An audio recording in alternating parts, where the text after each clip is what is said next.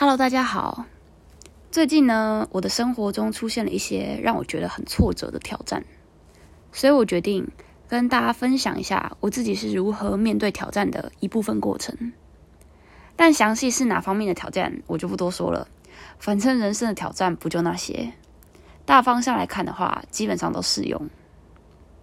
总之，一开始当事情发生的时候，我的情绪完全无法自控。只有愤怒、受伤、难过和自我怀疑。在之前的影片有讲过，真正的愤怒只有三十秒，这三十秒是你在校正自己的频率，然后发现与这个人事物不匹配的时候会产生的自然情绪。但我当时很明显超过三十秒了，所以这背后就代表着各式各样的自我评判跟自我否定。不过当下我也没打算处理，就任由自己情绪崩溃。然后等到我情绪宣泄完之后，慢慢冷静下来，开始换位思考，去理解每件事情的发生都一定有它需要发生的必要性。这是为了不要否定事件发生的意义。我可以把它看作是一个客观上来说我不喜欢的事情，但是不代表它的存在没有价值。因为如果我不想要白白受伤，想要从中成长，那我就要先从不否定它。这个角度开始看待这件事，同时也承认，事实上我真的不知道这个发生的事情要给我带来的是什么。假如我能够站在更高的角度来看到我整个人生的全貌，假如我看到了这件事情发生之后，我会从中成长，然后成为更好的自己。假如我真的看到了那个经历过挑战后的自己。是多么的坚强，多么的勇敢，并且学习到面对挑战的勇气，我还会觉得这件事情不应该发生吗？所以这是不是像影片之前所讲的，头脑就像是身处在迷宫之中，但是我们的高我是站在高处俯瞰整个迷宫。一旦你的头脑执着某件事情一定需要发生，或一定不需要发生，你等于是关上了更多的可能性。等于是让自己的视野变得更加狭小，而这就是一种负面的行为。因为这个负面指的不是价值上的判断，而是形容能量运作的方式。正面就是统一、融合、扩展；负面就是减小、收缩、断开。所以，这个觉得事情一定一定要如何的执着，其实就是一种负面的行为。而这个负面行为背后的负面信念。是因为我不相信生命，我不相信自己。因为我们的高我是站在高处俯瞰整个迷宫，所以这件事会发生。因为他看得更远，他看到这件事情需要发生，而你不相信他，就等于不相信自己。在这边我要补充一下，当我说你的高我跟你感觉好像是两个不同的人，但实际上你们就是同一个，你就是他的一部分。他就是你，你就是他。举例来说，你就像是孩提时候的自己，你的高我就像是长大后的自己。你会把孩提时候的自己跟长大后的自己视为不同人吗？好啦，虽然某种程度上确实可以这么说，但是我的重点是，你们仍然是同一个你。你越是创造出分别，创造出仿佛你的高我跟你是两个不同的个体。这就是一种负面的行为，因为跟上面讲的一样，这不是价值的判断，纯粹是形容能量运作的方式。分别性、分离性就是负面能量运作的方式。所以理解你就是你高我的一部分，就像孩提时候的你也是现在的你的一部分一样。明白他的选择，也就是现在这些让你感到挫折的挑战。其实也是你的选择，而且一定都是建立在你有能力去克服的条件上，因为你的高我永远都不会给你你无法承受的挑战。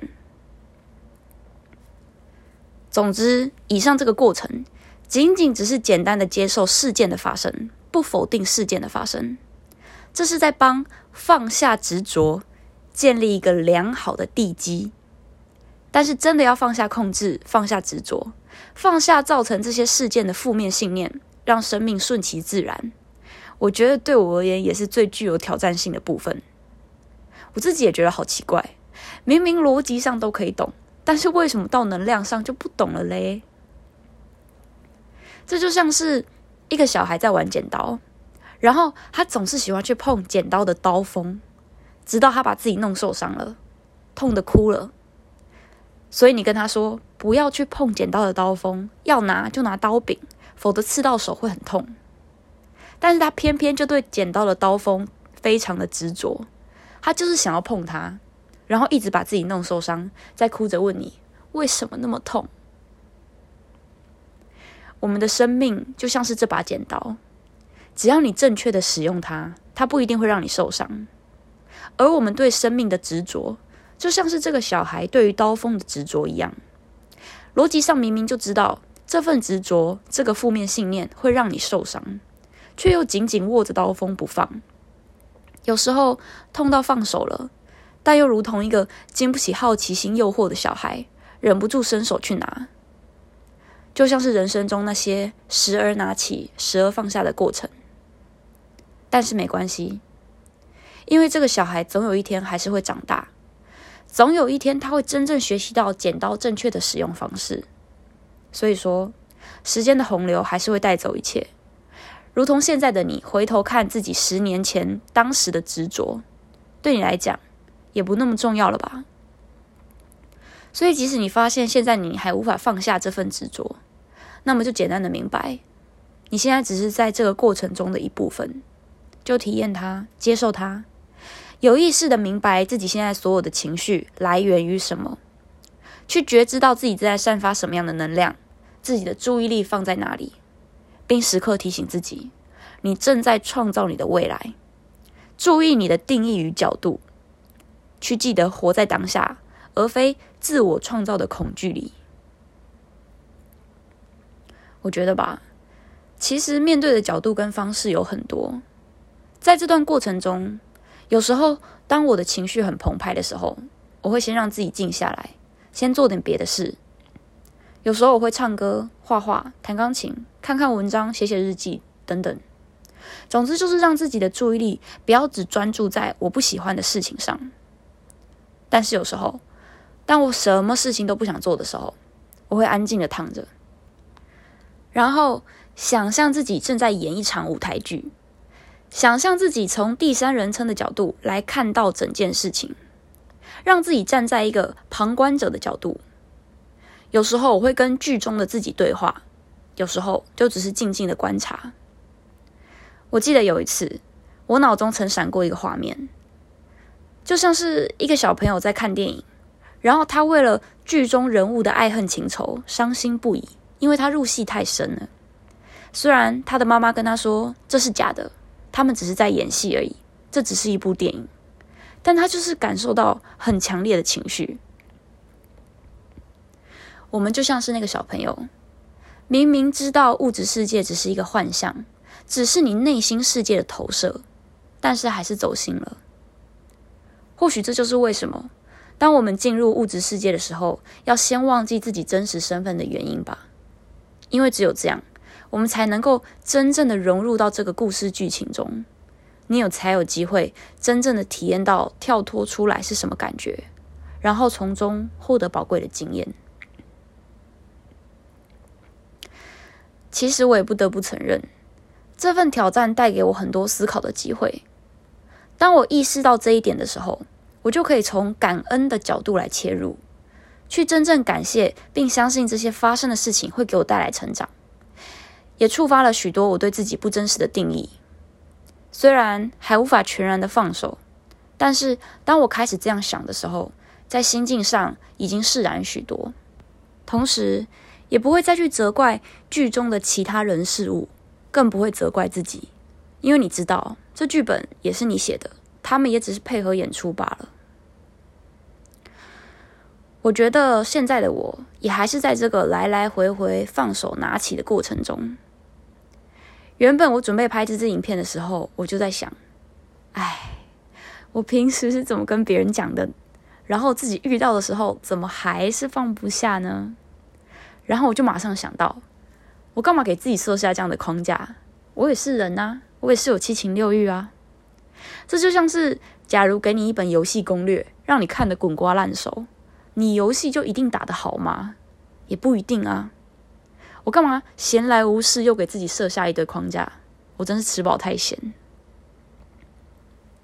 最后，我整理了一些在之前讲八下的影片中常常出现的几个句子。即使一时半会还没有办法跨过这个挑战，但是只要慢慢的把这几句话融入你的思想，成为你面对生活的态度，我相信会渐渐看到成效的。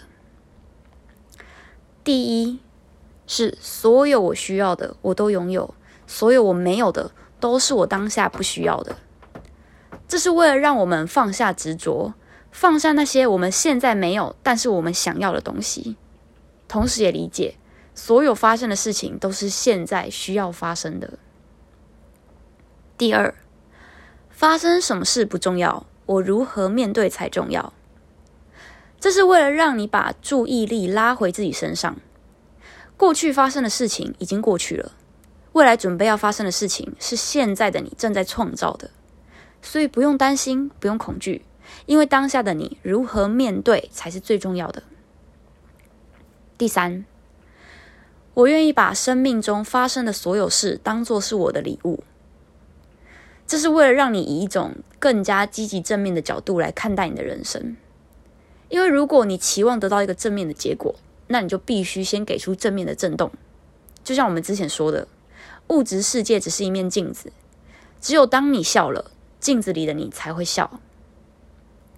第四，每件事都发生的刚刚好。我从未错过任何事，也从未做错任何决定，因为在当时，我有一个 A 跟 B 的选项，我一直很怕自己做错决定，但是一直到后来我才明白，某种程度上，只要我还执着，不管我选 A 或选 B，都不会有我想要的结果。同理，只要我愿意放下执着，其实不论是选 A 或选 B，根本就没有那么重要了。所以，以上四点其实只是提供大家一个积极的角度，让大家有方向去面对自己正在面对的挑战。但是，尤其是在自己亲身经历之后，我觉得好像也没有什么方法是一定适用于每个人的。因为我觉得每个人愿不愿意放手，真的都是个人选择，没有一种办法可以保证每个人都能做到。这真的是个人自身的课题。所以，这就当做纯粹分享我自己的经验，给大家参考。